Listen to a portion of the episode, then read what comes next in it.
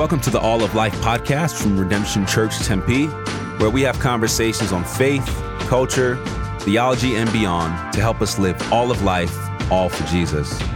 Let's jump into today's episode.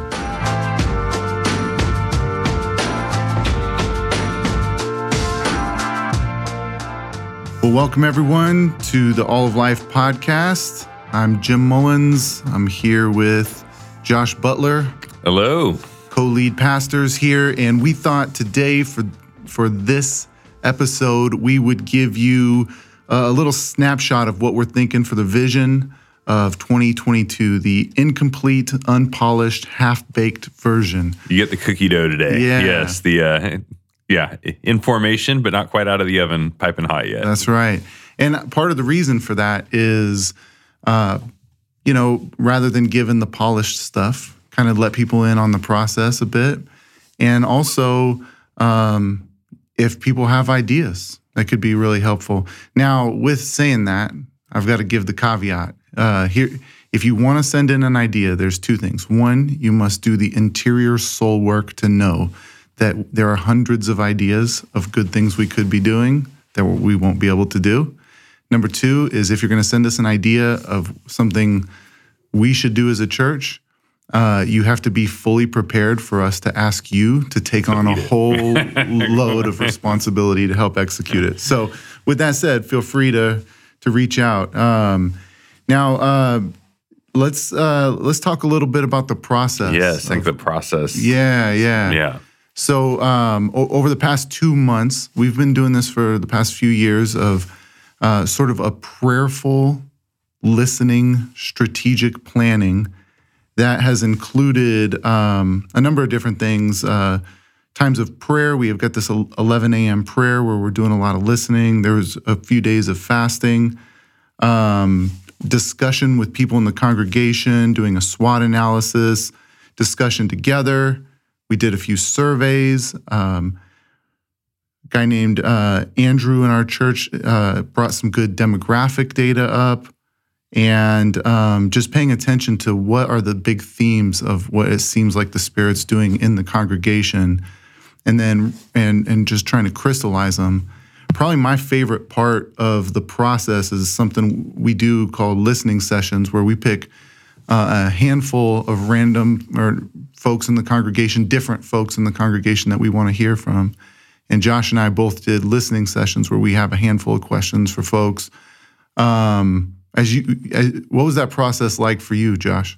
Yeah, it was really great. You know, uh, just with some intentional questions for a variety of uh, leaders and people within the congregation, and getting to hear uh, just perspectives on what kind of things are uh, really standing out and helpful, and just what God's been doing uh, in the in the life of the church through th- their eyes, and um, al- also hearing some you know growth points or areas that we could you know we could be growing in, and and what was really interesting was to hear common themes emerging throughout those. It wasn't like uh, you know a dozen different conversations that all were disconnected. It's like oh, there's some common themes that are really standing out, and that it was resonating with stuff that we've kind of been prayerfully thinking about, talking through as a team, and uh, you know as leadership here. Uh, it, it was very affirming or confirming of things that we sense God doing, uh, but also brought further clarity and insight uh, Mhm. to how to best go about it. Yeah. If there was one comment that someone said that God sort of just etched on your heart, like if your memory was going to be wiped out and you can only remember one statement, you don't have to say who the person was. Yeah. That'd probably be violating something. But like, what's the statement? What's the thing that sticks with you? Yeah. Um, I think it was uh, when someone said that they thought I was like a mad scientist.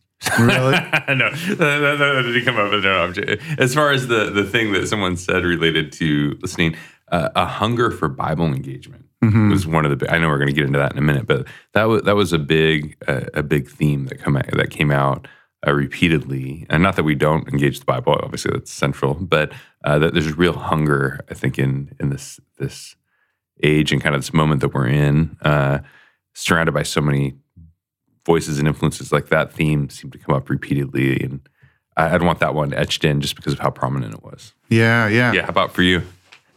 For me, I would say it was it was the prevalence of the how podcasts, ironically, we're on a podcast, seem to be replacing uh, the Holy Spirit in some ways, um, in some people's lives. Humble admission of this, of like uh, this constant voice that you're listening to, you're paying attention to, it's shaping you, it's kind of replacing engagement with Scripture. So some folks were really deeply engaged with theological po- podcasts and could talk theology, but weren't engaging Scripture itself as much. And then uh, the the constant attentiveness to a voice is not the the spirit's leading, but the like voice coming in through your headphones. And so, yeah, that that that stood out to me. Um, I think that there were certain podcasts um, that could compete with the Bible as far as how much people engaged them this year in 2022. So that that uh, or in 2021. Yeah. Well, it was interesting too. I mean, you may have mentioned this at one point, but related to that, how much uh, seems like many, how much the national conversations have been driving so much of where our heart or emotions have been at as a people in many ways. When, uh, which, which you know, there's a place for that, but uh, where it hasn't as much been some of the more pressing things right here in our, you know, within our own lives, families, friendships, community. Some of the things that have really been pulling on our, our emotions of people that, that seem to come up have been some of these bigger conversations that are very beyond our control in many ways, you know, Yeah. as, as a people. Uh, yeah, that, For sure, for sure, yeah. Um, before diving into kind of our big three priorities that we landed on, I, I want to at least have a little conversation about the person who might say, you know, we've got this strategic plan sitting on our desk here.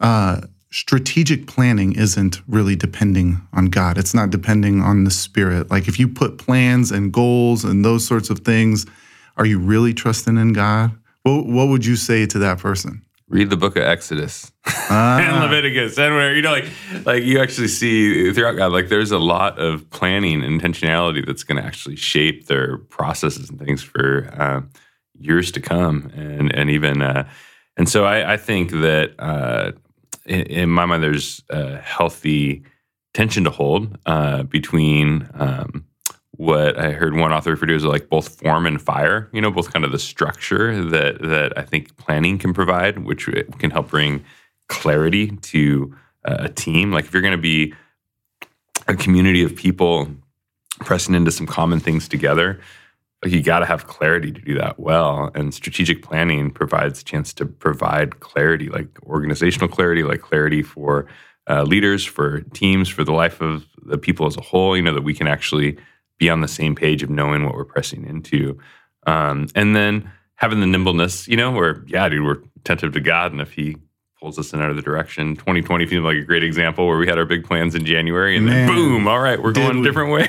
so, We, yeah, and, I mean, we had plans in 2020 that was were all about like getting people at the table together. Face, we were using language like face, Face to to face, face. and yeah, and so there's a flexibility and a nimbleness. You know, I don't think uh, strategic planning needs to circumvent that, but it's, um, but I think those go well best together rather than apart. Yeah, yeah. How about you? What would you say to that? Yeah, I think that there are a couple of false dichotomies at work. One is that the the assumption that the Holy Spirit is only spontaneous and can only work like in the moment versus the Holy Spirit can work in planning.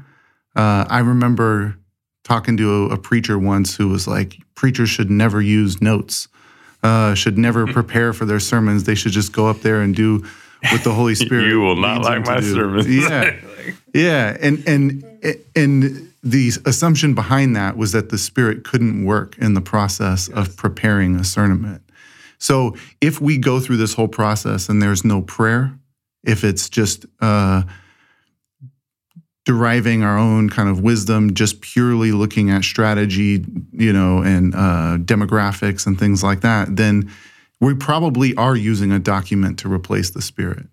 Um, and so, yeah, there's the can the Spirit work in the moment and work ahead of time? And then also, I think another false dichotomy is that if you're u- using your brain, if you're using your gifts, if you're thinking about things, that that's not dependence on God. And the reality is, uh, God gave us our brain. And unless you got your brain from somewhere else, like to use it is to utilize a gift, uh, a gift that God gave us. Um, so uh, yeah, those are and and Scripture holds these things in tension too. You have you know James four, which talks about the foolishness of saying, you know, tomorrow we're going to go uh, uh, spend a year here and trade and make a profit. You do not know what tomorrow will bring, right? So there's a way in which you have to hold these things loose. But I also think that there are a number of proverbs that are calling for planning, that are calling for wisdom. One tension that I love is just uh, 1 Corinthians 15 10. Paul says, By the grace of God, I am what I am, and his grace toward me was not in vain. On the contrary, I worked harder than any of them, though it was not I, but the grace of God that was in that is with me. And you have Paul's talking about his ministry, his apostleship, and you have both of these things of like hard, intentional work, but it's the grace of God. It's the grace of God working through that, empowering it. But there is an element of like legitimate hard work and those held in tension. Yes. Uh, so, anyway, Mm. I think it's important to know that we hold these plans loosely and God can change and redirect, but to the best of our ability, this is our attempt to discern how God's leading us. So, yeah. Um, with that said, let's jump into the big priorities. We kind of Great. landed on three big priorities that we want to push into over the next uh, year, maybe uh, maybe a little longer. But let's let's talk about those. So, uh, big picture number one is Word and spirit. yeah. Yes. So, uh, give us a snapshot of that, Josh. Like, Yeah. what, what do we mean by word and spirit? Definitely. So, word and spirit, we want to help our, you know, us as a church to encounter God's word and spirit. And uh, we talk about word and spirit. First off, we're talking about the person of God. Like, God is word and spirit. We're talking about the second and third persons of the Trinity. God is Father, Son, and Spirit. God is always working through his word and his spirit in creation and redemption. Uh, uh, the- we're talking about encountering or the fullness of who God is. Uh, but part of what this means practically is encountering word and spirit through deeper engagement with scripture and with prayer. We want to be a people who are encountering Jesus, the eternal word of God, through scripture, the written word of God, and actually growing in our understanding of the biblical story and uh, really the a confidence in the truth of who God is and his story for the world.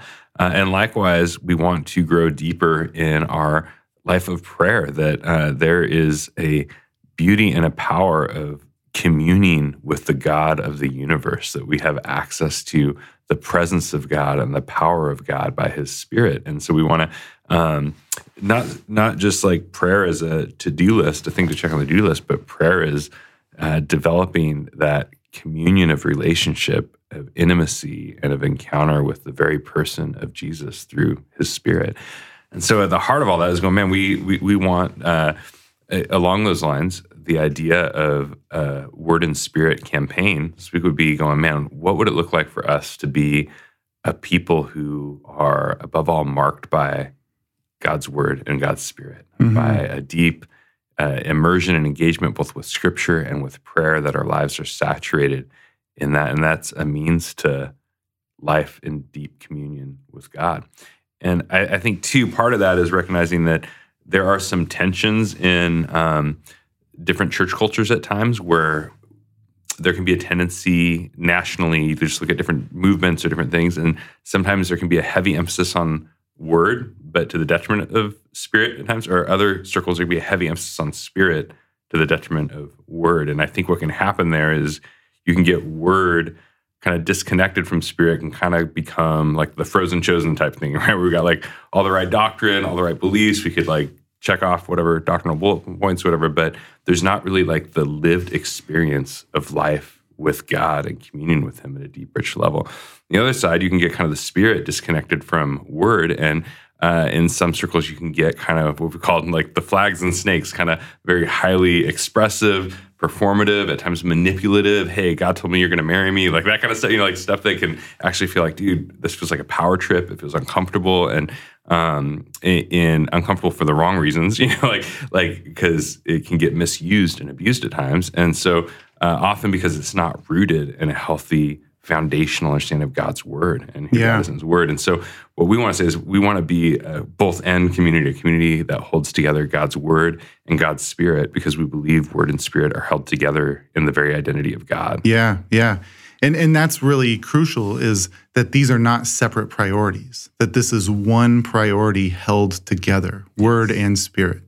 Um, and that's that that is important. I mean, you kind of mentioned life, like what it looks like when there's the word without the spirit and the spirit without the word.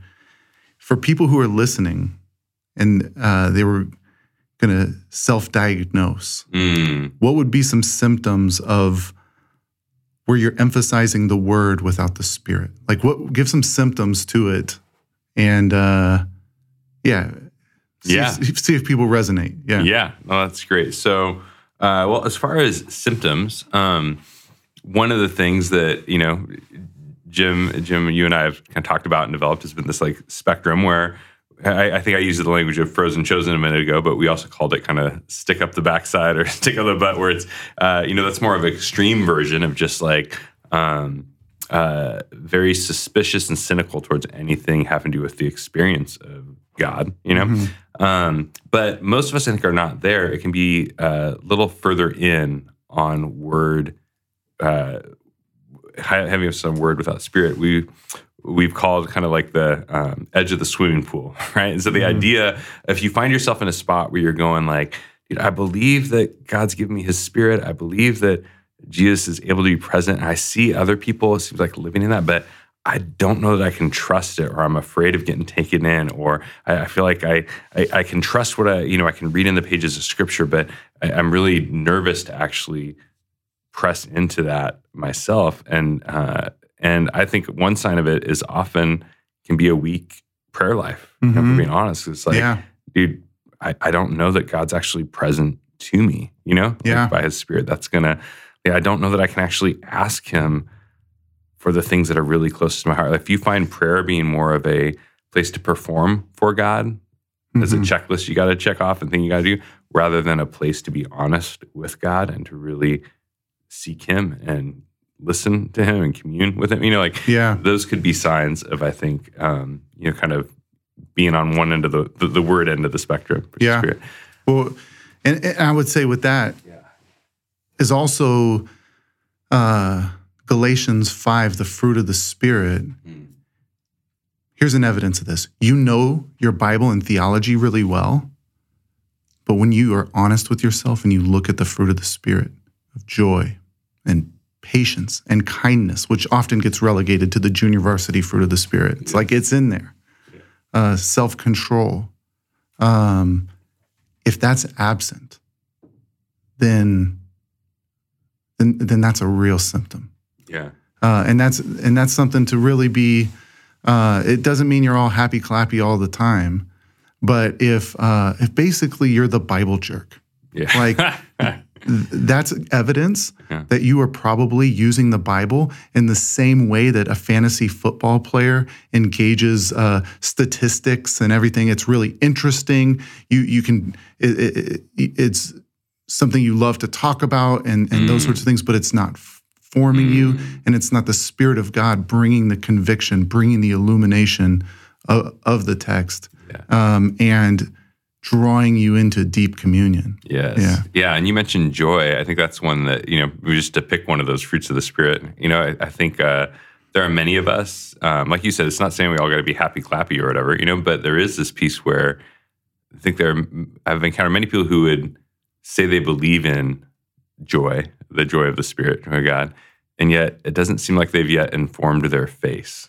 right? Mm-hmm. You know, it's like more this abstract thing versus actually going, man, there, there's a joy to be had in Jesus, in Yeah. life with Him. A joy that's not dependent on your circumstances or how well life is going, all you know, but a joy that can be present in the midst of even the hardest circumstances because of the Spirit, like the presence of His. And, and the really extreme version of this is almost like a deism, like of uh, God is the watchmaker who created the world and then threw a book at us and is like, I'll maybe come back later. Um, and you can read this little instruction book, but I don't want to be with you. I don't really care about communing with you. You just do those rules and I'll come back later and get you. yes. Um, well, let's flip it. Mm-hmm. What does uh what does it look like when the spirit is detached from from the word and people are pressing into the spirit, pressing into prayer, pressing into like gifts of the spirit, but not really under the authority um, and, and deep engagement with scripture. Mm, that's great. Uh, one symptom I've seen uh, of this can be a performance mentality, kind of like you see in some uh, uh, circles where it's almost like who's having the most ecstatic experiences with God, or who's had the most seen the most healing encounters, or seeing the most uh, prophetic word. You know, like uh, where who's like basically where's the most extravagant whatever stuff going on. You know. And uh, and that can lead to a certain form of legalism or performance, where it's like uh, you can feel unstable in your own walk with God if you're not seeing those. And uh, and I think even for those who have experienced or seen those things, it tends to be seasons, you know. And there's other seasons, and you hit dark night of the soul, or whatever, and you're kind of wondering, am I okay with Jesus right now? You know, if, if you're on that spirit side of the spectrum, and maybe the underlying diagnostic question there is to go, do I need to have the experience to know that I'm okay with God? You know, because I think a healthy understanding of the Word will go, dude, Jesus is faithful, even when we're unfaithful, even when I'm not like like. There's a stability in who He is and His grace tor- for, towards us and His presence with us and for us that's even bigger than I can see or perceive or comprehend. And so, um, I think one one sign of uh, health we want to move forward is there's a stability. We we we want the experience. Paul talks about eagerly desire the gifts of the Spirit. We, we Yeah. want them, but we're not reliant on them to know that we're okay with God. And I, I think a related one is um, at times you can get a manipulation Mm. that happens in places where the spirit is really emphasized, but not the word. You know, you can kind of get this. Um, people can utilize God language to manipulate or get their way, or kind of have a power trip. You know, and so And you can't argue. can't They're argue. like, "Hey, God told me this." Yeah, hey, so God if you're going to me. argue, you, you take that up with God. Totally, Yeah. you're you're arguing with God. Yeah, and and I think one of the reasons that many people feel a hesitation at times towards things of the spirit is because, in my experience, like often when people have had that kind of language misused, you know, like Yeah. like it really is like, dude, I don't that I I- don't think I can trust that. Like that's that's that's a hard place Yeah. to go. Um, yeah, so I think yeah, th- Yeah. those are two that I'd give kind of the performance mentality, the manipulative. How about you? What are some areas? Well, you well, here, here's the thing. I, I would say what I'm most cautious about, and Yeah. here's the thing I, I've realized lately is that I kind of drift towards the word without the spirit yeah. uh, because of my upbringing and because of some of the things that I've seen. Like I grew up in a neighborhood where uh, the only Christians I knew were the God told me uh, folks, and they were always using God told me this and God told me that, and oftentimes their life really didn't reflect the fr- like the fruit of the spirit. It didn't reflect. Um, it seemed like they were being manipulative. Um, people were saying, "God told me that you were going to be my wife or you were going to be my husband." Uh, that would have been hard for you to accomplish, being uh, someone's wife. yeah, yeah. yeah, Um, I'll, I'll tell you a crazy experience. yeah. Um, all right, so it was like my I have some family members who are part of a church that has like this weird like dogs barking in the spirit. No, not dogs, like humans barking like dogs in the spirit and a lot of manipulative things. And one family member had a wedding. In that wedding, well, it, my mom was in the wedding party, so it was my my aunt's wedding. And in the middle of the service, the preacher stopped and he looked at my mom. He said, God told me that like today is the day that you are saved. And so because he doesn't want your sister to go on her honeymoon without with like knowing that you are going to hell. So this is in front of Gosh, man. everybody during the middle of the wedding. Wow. and saying, wow. okay, so today, will you receive Jesus uh, as your Lord and Savior? Because you you wouldn't want your sister going on her honeymoon knowing that you're going to hell, would you? And the pressure Oh my in front of gosh, everybody. man. Oh wow. Wow. So my mom left. She walked out. She said some pretty savory words. She walked past uh, my old stepdad, former stepdad. I don't know how that works, but she's like, "Get over here," and they they walked out. And that was like one of my first impressions. Yeah. And so I am nervous of that, but I recognize that my own nervousness has stifled a real engagement with the Spirit. And um, and and I think if we can hold it loosely, knowing that God is leading us, guiding us on a daily basis, but we're also it comes through a muddy filter of our Yeah. mind. We may get it wrong. Uh, we may but we've got to hold it loosely. We've got to test things. We've got to bring community into it. And not, and I think when you take, when you say, God told me this and that, and you take no in, input from anyone else, you could very well be taking the Lord's name in vain, using the name of the Lord to get whatever you want. Um, so, um, Yeah. Well, it's really that, that's that's really helpful to hear because I think it sheds light, like you mentioned, on Yeah. when people have these gnarly experiences with uh, stuff getting manipulated. You know, um, to give a little my my backstory that I think speaks to maybe the other end other, other Yeah. end of the spectrum as well.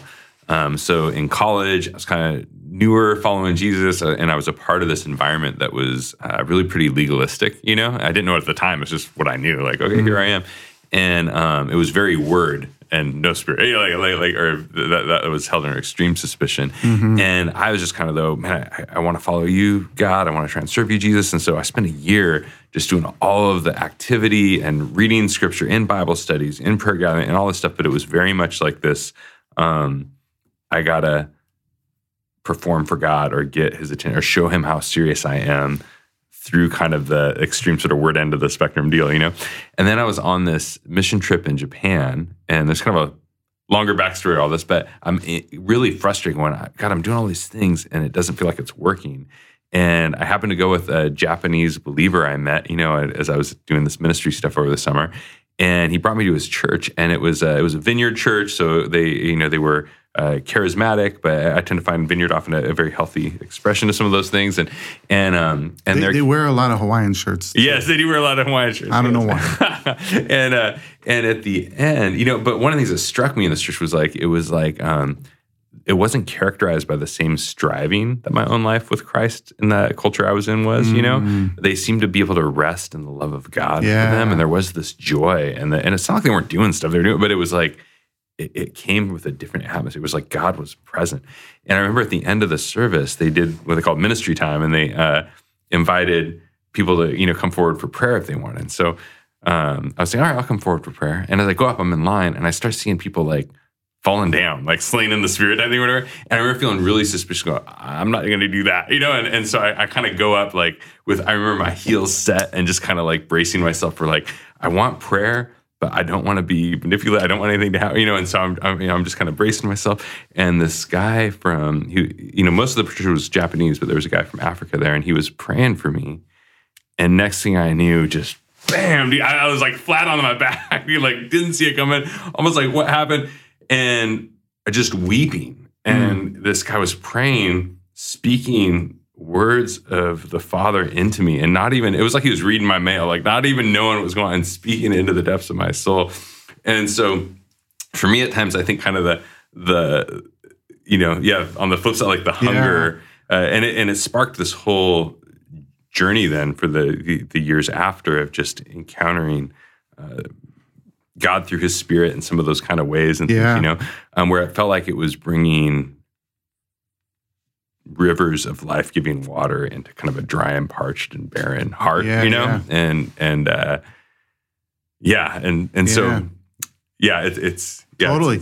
Well, and and I think that two things. One is I think you're one of the people in my mind who holds these things together the best. Um, and because you have one of the deepest hungers for the Word of God, but your engagement with the Word is not as this disconnected textbook.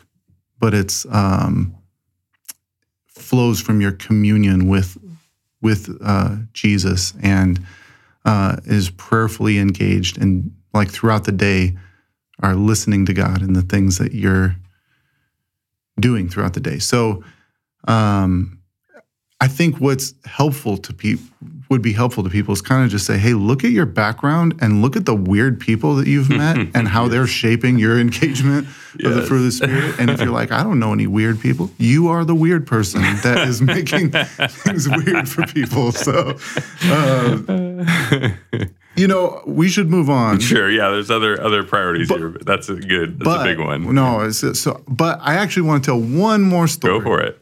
And here's why: because we gave the stories of kind of like the extremes when that. And I, but I think a lot of times it's not the, it's absolutely right or it's absolutely wrong. So I'll make a long story short. About a decade, no, 15 years ago, my wife and I, uh, we took a, a nap. Um, she wakes up. She says that she has a dream, and it really felt like it was from God. Mm-hmm. And it was a picture uh, of her mind in, of this Pakistani woman in a wheelchair. Mm. And she just feels like God is stirring something in her. And so I start interpreting what I think God is doing mm. in this mm. dream. Uh, and it was like that Pakistan is this country that was wounded and she kind of embodies Pakistan and like represents. it, yeah she's representative mm. and it needs healing and maybe God is calling us to move to Pakistan and we start talking about what would it look like for us to move to Pakistan and everything like that. This was on our way to move to Turkey. Like should we change plans and everything? So a few hours later we go and we're walking out of our house, we're going somewhere and there is a group of people who are celebrating Ramadan and it's all Pakistani people in our apartment. Mm and uh, our apartment complex. They weren't in our apartment. That would be kind of weird if they were just like in the living room. But um, we we go out there and they invite us to their Ramadan meal, yeah. and the men are outside and the women are inside, and they're just eating separately.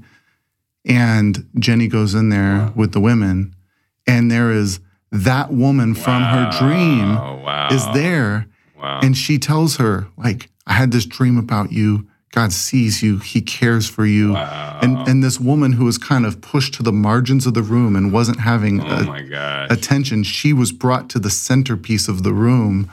And Jenny starts praying for her and uh, like tears. There's like tears in the room from so many of the women. And this woman who wow. was on the margins is being brought to oh, the man. centerpiece of it. And it's this powerful moment. And we walk away and it was like, was God speaking? Was he stirring something? Yeah. Absolutely. Yeah. Did we like misinterpret fully it? understand it? no, it was not this big metaphor. It was like God's like, hey, there's going to be this woman. Totally. Pay attention to her. Totally. not like, totally. Here's a dream about the economy of Pakistan or something. yeah. So. Well, really quick on that, you know, it's funny you mentioned that just uh, this week. My daughter and I we were reading the story of Joseph, you know, and, and yeah. Pharaoh having these dreams, and it kind of brings Joseph in. And one of the things I was talking with with her about was like, yeah, these three elements often with, you know you have the revelation the interpretation and the application. Mm-hmm. and those three being distinct in scripture. You know, you've got pharaoh's got the revelation. He's got the dream but he doesn't have the interpretation. He doesn't understand it. He needs joseph to come be able to interpret it for him you know mm-hmm. and uh, and so often like we may have one element but not the other. Then you see other examples in scripture where they have the revelation and the interpretation but they miss the or don't have the application. So there's like mm. where Paul, there's this vision, this word from the Spirit that dude, if he goes to Jerusalem, Paul's going to die, you know, or whatever. Or if he go, um, I'm I'm botching the details, yeah, but yeah, yeah. but there's this uh, revelation, and the revelation is right, and the interpretation is right that if Paul goes, like he's facing death or persecution mm-hmm. or whatever. But then, then, the application, they think he shouldn't go. They think he shouldn't go. They're like, well, the application means you shouldn't go, and Paul's like, no, all the more. You know, it's, it's giving him a heads up of what's coming, but yeah. he's like emboldened and yeah. And so all that to say too is that one of the reasons we want to do a campaign like this, there's a lot of beautiful complexity to yeah. these topics and totally press into these yeah, together yeah. as a church. Yeah. So um, be on the lookout for that. Probably summer or so, you'll be hearing more about kind of a, a, a season, a campaign we're going to push into. Um, but let's move on to the second one. Uh, the second one is the second priority is practical wisdom for all of life discipleship. So we were getting a ton of really good feedback in the listening sessions of saying this vision of all of life is really helpful. I love it. I love the fact that we press into big questions, big issues, um, that it's not just, you know, theology disconnected from life. But I could hear in someone's voices, there was this like, but, but mm-hmm. maybe there's something. And a, a theme was that there's a hunger for how do you live this out? Mm, yes. Like, how do we actually engage in these things? Um, so, connecting the why with the how. Mm. And this doesn't mean we're going to downplay our theological or philosophical emphasis, but it means that we want to provide more tangible tools to help people not just be hearers of the word, but obey, uh, like like it says in James. Um, so so when it comes to this, uh, a number of a number of uh, uh, like practical things popped up. So it was like people want to know how to engage Scripture, uh, how to do good financial stewardship, how to pray, um, how to engage in conflict resolution, how to do dating well, um, you know, how to deal with anxiety, those sorts of things for you, Josh, um, when when we think about this, what are some of the like important themes that you think we need to connect the how and the why? Yeah, great. Yeah. Well, first off, just to own, man, we do need to connect it. This is an area that I've been wanting to grow in myself because mm I think you know, just by nature, by temperament, or whatever, I can be uh, way more prone to the the why, like the abstract, the conceptual, mm-hmm. kind of get stuck in my head. Easy, you know, thinking about big picture, all that. I had an assistant once years ago who uh, she's like, Josh, you're um, you're amazing at planning the picnic, but you suck at buying ketchup. you know, like like you're great with the big picture, but you're you're you're horrible with like the practical detail. And so, just owning like, man, that's an area that I personally have been wanting to grow in. Just kind of realizing, like, man, it's it's really important, like both for the sake of um, our own growth as disciples of Jesus, being able to put flesh on the bones of what we believe and live this out, and for witness as well, you know, that we would actually embody the kind of life that God has for us in all these different areas and live into, you know, this all of life vision that that we have. Um, I think you've mentioned this, and I think you're spot on too, that you see a hunger for this in our culture right now, even with some of the uh, type of books and things that are extremely mm-hmm. popular right now. Um, yeah, what were some? You had mentioned some some things that you're seeing just that speak to this hunger. Yeah, yeah. So you think of like Jon Tyson as a good example. He's got this intentional father thing where he's like creating rituals that help uh, kids, boys move into manhood. Mm. Um, and it's really practical, but it's driven by a rich theological vision. Mm.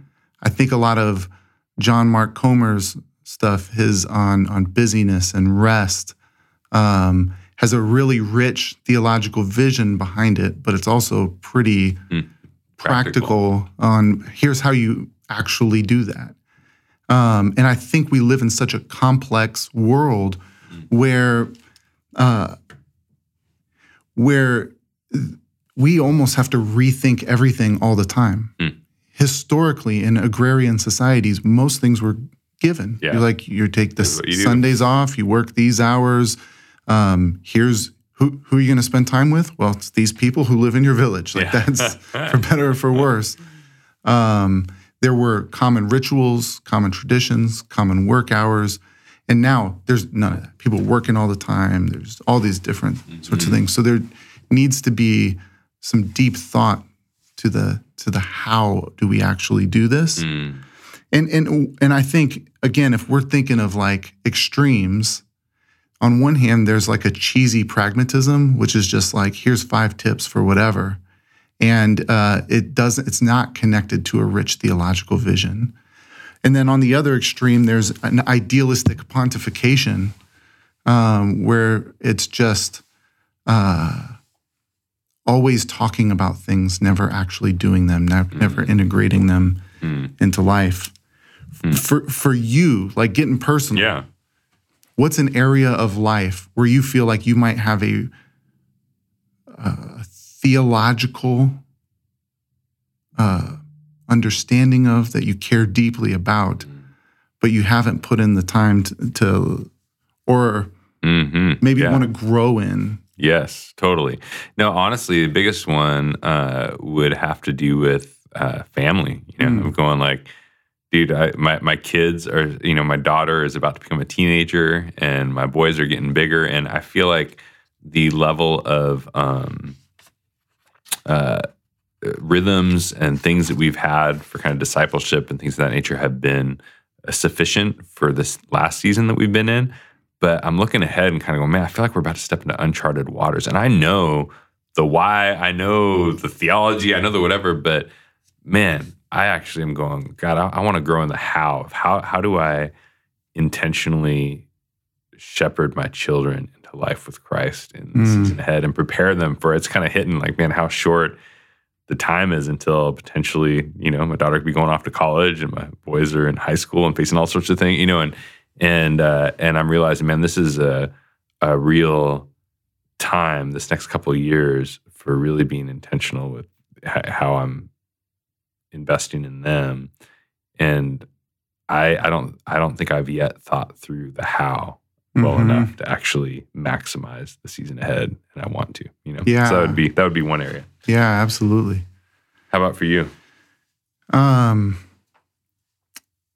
yeah, I think for me, I mean, be, being honest, I think that there's a, um, I, I can think very creatively about the how of a lot of different things. Like my prayer life, my engagement with my daughter has a really out of the box, creative ways of doing how. But then there are some of the just like normal, straightforward, this is how people should do things. Um, like that I tend to to be less connected to and less versed in. Um, you know, one of them would be uh, finances. Like we're, I think we're de- we're pretty decent when it comes to stewardship, but I know that there's a degree of intentionality that I could have that's going to set me up to love others better in the future. Um, so yeah, that would be one for me. And then since the rest of our congregation isn't here to answer for themselves, I'm going to answer for them. I know that so many people deeply, deeply believe in conflict resolution and peacemaking and what scripture has to say about it. But when it but sometimes the process of actually how to do that gets so it's so unintentional Mm. that it actually makes the conflict worse. And so learning how to be peacemakers, I think, would be really important. And uh, the how is not the most important question, but because it's not the most important question, I think it be- becomes an overlooked question. Yes, You know, so moving from there, let's uh, let's talk about um, number three is uh, family culture. Um, so in family culture, uh, r- rather than describing exactly what we talk about conceptually, I just want to give people a, f- a snapshot. If there's something we're aiming for, if you were around last Easter and you were at the barbecue after the Easter service, there was this dynamic, like feeling of family where there's tables who are open, people are getting to know each other, there's the smell of barbecue, and it just feels like family. Yes. Um, and so, uh, family culture, yeah, Yeah, maybe just to clarify on that too. When we say family, what we're we're not saying is, hey, let's invest everything only in families, like nuclear family, that kind of thing. What we're saying is that as a church, we want to be a church family, and I think we, the barbecue you're talking about post Easter speaks to that, where it was a sense of like, man, we all belong. We are together as um, as brothers and sisters in Christ, as the family of God, and uh, the reality is, New Testament, the dominant image that gets used for the church is that of family, being the family of God.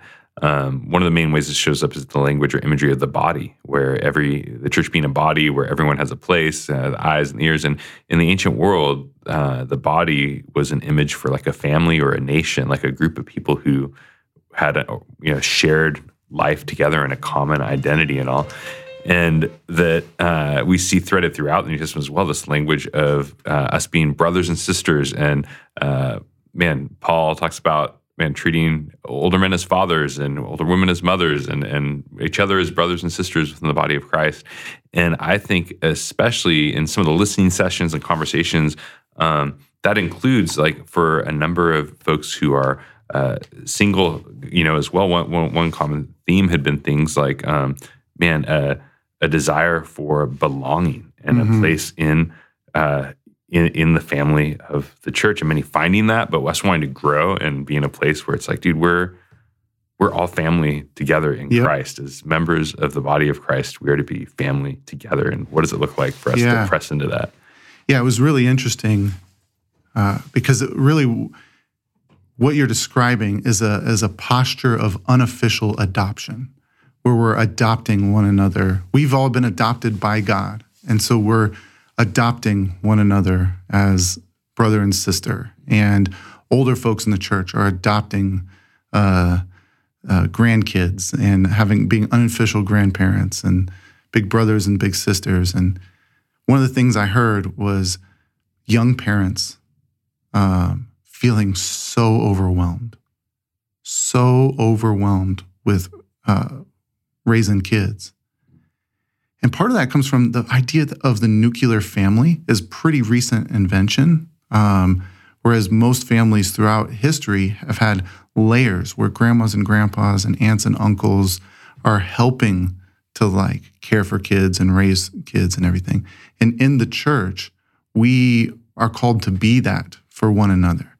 And so, you know, you have you have these young families that are struggling but then on the other hand, you have single folks who are um, feeling alone and feeling disconnected and not having a sense of family, even as they're far from their own family.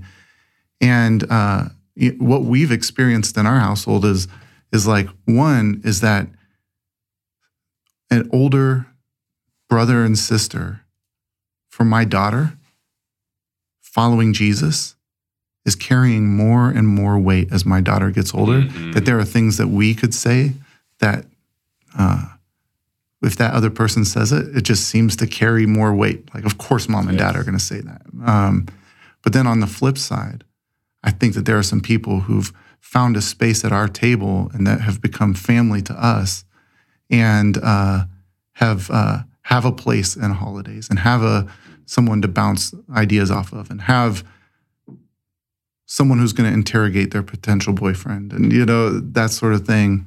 Um, yeah, yeah. yeah. Dude that's that yeah that's so powerful. And even you mentioned with your daughter i, I remember reading a study uh, a while back but it was on you know we're not saying this is the only, reason pragmatically why why we want to be about family culture, but I think it shows its power and potential. Is was saying that um, kids who grow up in the church and then when they leave the home, they go off to college or go off to whatever.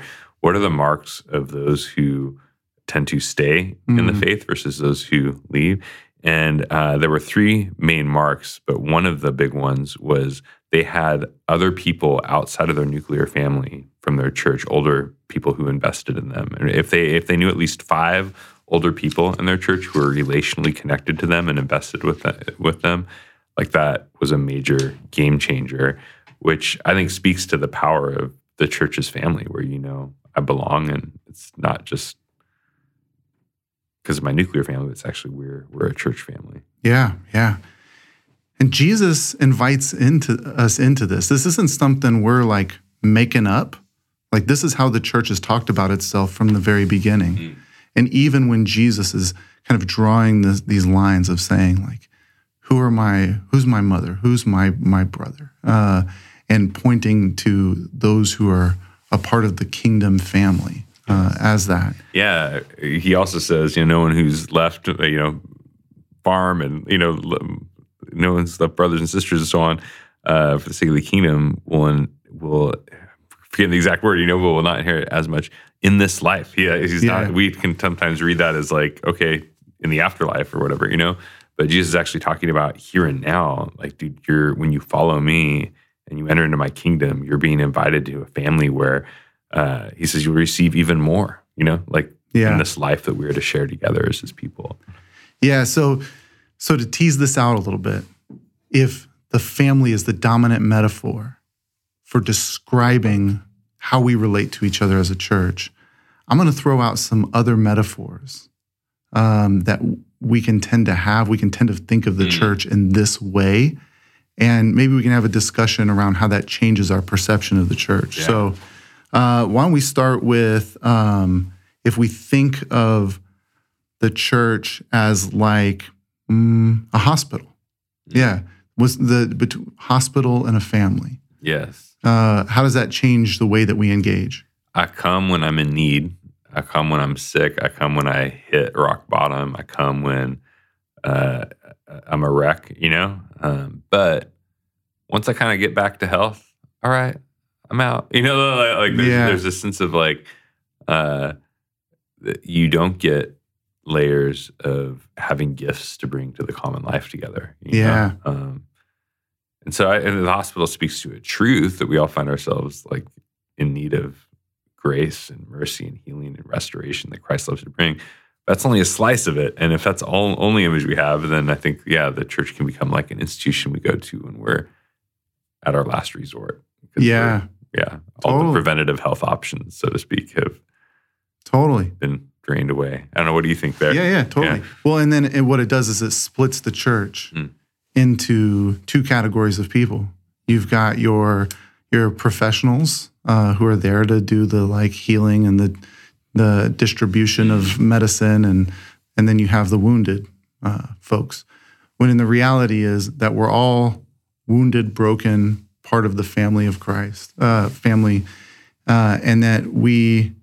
Um, church leadership should take the posture of fathers and mothers, but within the family, everyone has ownership in caring for one another. Someone gets hurt in a family, like it's the family rallies around uh, to to help them, not just the professionals.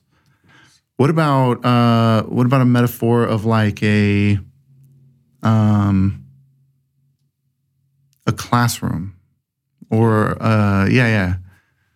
Yeah the primary objective is ideas transmitting information you know? And so um yeah I, I, there was a sermon a while back where i, I talked about kind of like the idea of uh, us approaching our gathering not as the the lecture hall but the living room you know? But yeah like the Mhm. lecture i think often in american church culture there can kind of be this like dude i go to church it's the lecture hall. It's the go where I, I sit quietly. Maybe i got my notepad out and i'm like taking notes because i'm receiving information you know? Yeah. And again there's a splice there's a reality going like dude there is instruction and Mhm. you know teaching is uh, something god's entrusted to his church and and um and all that. But that's a splice like Mhm. that's not uh, i don't know how about for you what stands out Yeah, school? absolutely.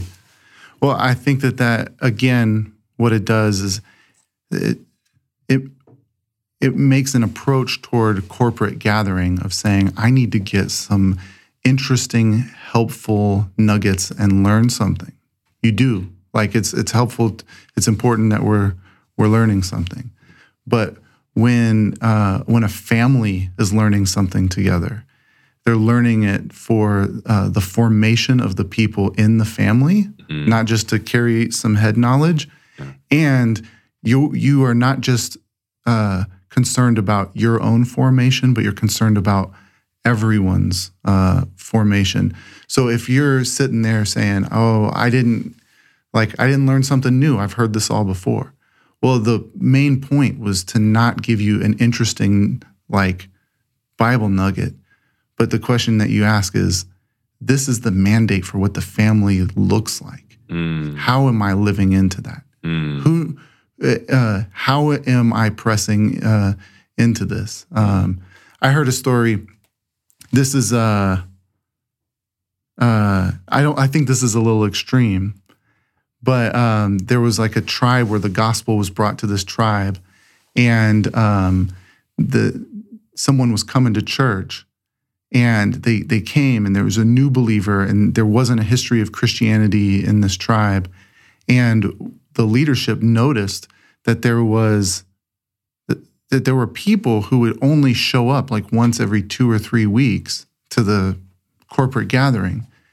And when they started asking people why, they said, Well, I heard the sermon and it took me like two or three weeks to like really live into it and really obey it. And then when I did that, I came back to, to hear something else. now that's a, that's a little extreme, Yeah. but there's something to be said of saying like, you're not coming here to uh, learn something interesting, uh, but to more hear God's address and like live into it as a family. That's good. Really quick on that too. I think it's worth noting when we have the classroom as the primary metaphor, which I think many of us in our culture today do for church, then in our podcast type age, whatever, you no longer need it. You know, if Mhm. the only reason, if the main primary even, you know, goal is I go to download some information, it's like, well, I can do that on my phone now. You know, and better teaching. There are better teachers out there than me or you know, than us. Like, like there's there's uh there's um great teaching out there, um, but uh, and I, but I do think that I mean I, I do believe strongly that there's something unique that happens through the proclamation of God's word live together as a gathering, a community who's pressing into the gospel together. So I don't want to undermine that. Um, but as you're saying, like this family image goes, it's it's it's more than just the information. You can't download family on the internet. You know, Yeah. like you, yeah, that's something you got to live into. Totally, together. totally. Um, last one on this uh, a mall. Like if we're conceiving uh, the church as a mall, uh, a mall focused on religious goods and services. Let's uh, like like a Tempe marketplace or something like that. Um, how does that change our engagement? Totally. So I think definitely it's like the consumer mindset where I'm coming to like, okay, I, I, I'm to shop and, you know, different churches become like different stores in the mall and which one has the products the way I like it or what I need, you know, where it's really, um, seems like it, it, uh, it's driven more by consumer preference and what I want to get out of this versus God's word and address to us as his people, his Yeah. family. Um, yeah. I don't know how about for you. Yeah, yeah. Well, I think it not only turns like churches into products, but it actually turns people into products. And so you're like, I'm going to go be a part of this small group. Hey, I wasn't. Th- these weren't the type of people that I was uh, Mm, that I was in the market for. yeah. Um, uh, it, it uh, you're looking around and you're saying like, oh, how can I find? I've got this very specific order for a friend that I'm like uh, looking to have. Um, whereas in a family, you don't get to choose these people Yeah. like that are your brothers and sisters. Uh, you love them. You learn to be to live with them. You learn to be committed to them, and you may fight with them, but you're you're you're sticking it out with them. Mm, And uh, if if someone else throws your brother or sister under the bus, you're Yeah. like, no, that's that's not going to happen. But I think that viewing the the church as a family is the one of the biggest things that we can do to bear witness to the uniqueness of Jesus in a very divided time. Um, if you view someone as a product, you're saying this version of political preference or style or the coffee they like to drink or whatever, eh, it doesn't really fit me. I'll just get rid of them. Family's the opposite of cancel culture. It says we are bound together in love and in covenant, even though you might be weird uh, and you and and I have a hard time liking you. We're going to learn to love Jesus together, and both of us are going to be shaped more into the image of the Father through the process. That's good. See, if I can throw one more in there too that just comes to mind, but uh, the metaphor of a factory, you know, that I think for many people implicitly, uh, there can be this sense of like, dude, I'm going, you know, the church is a place where God needs my gifts. God needs me to serve more, to do these things, to bring my money, to do whatever. You know, like there can be this sense of God wants me, wants me as a worker, you know, primarily. uh, but not necessarily as beyond that, like who I Mhm. am. You think about how many people can go to their jobs in our society where it's kind of disconnected. They feel like from who they are. It's like ah, go punch the time clock and do the stuff, you know. And I think sometimes similarly to church can be approached by some as like a factory where God needs me to kind of put in my hours, do my thing, punch the time card, and get get my quote unquote paycheck. You know, of like, all right, I'm good with God, whatever you're gonna go on with life. And when you think about family in contrast to that, it's like there is still contribution. It's like, dude, Mhm. we're all. It, it, it's a potluck. It's not. It's not the restaurant where you know you're, you're going to be served to our preferences and paying for the meal. It's like, yeah, you, you're bringing what you have to the family table, but you're doing so in a context of belonging and of Mhm. actually you're seen and known not just for the contribution you bring, but for the person you are. Yeah. belonging. You know. Yeah.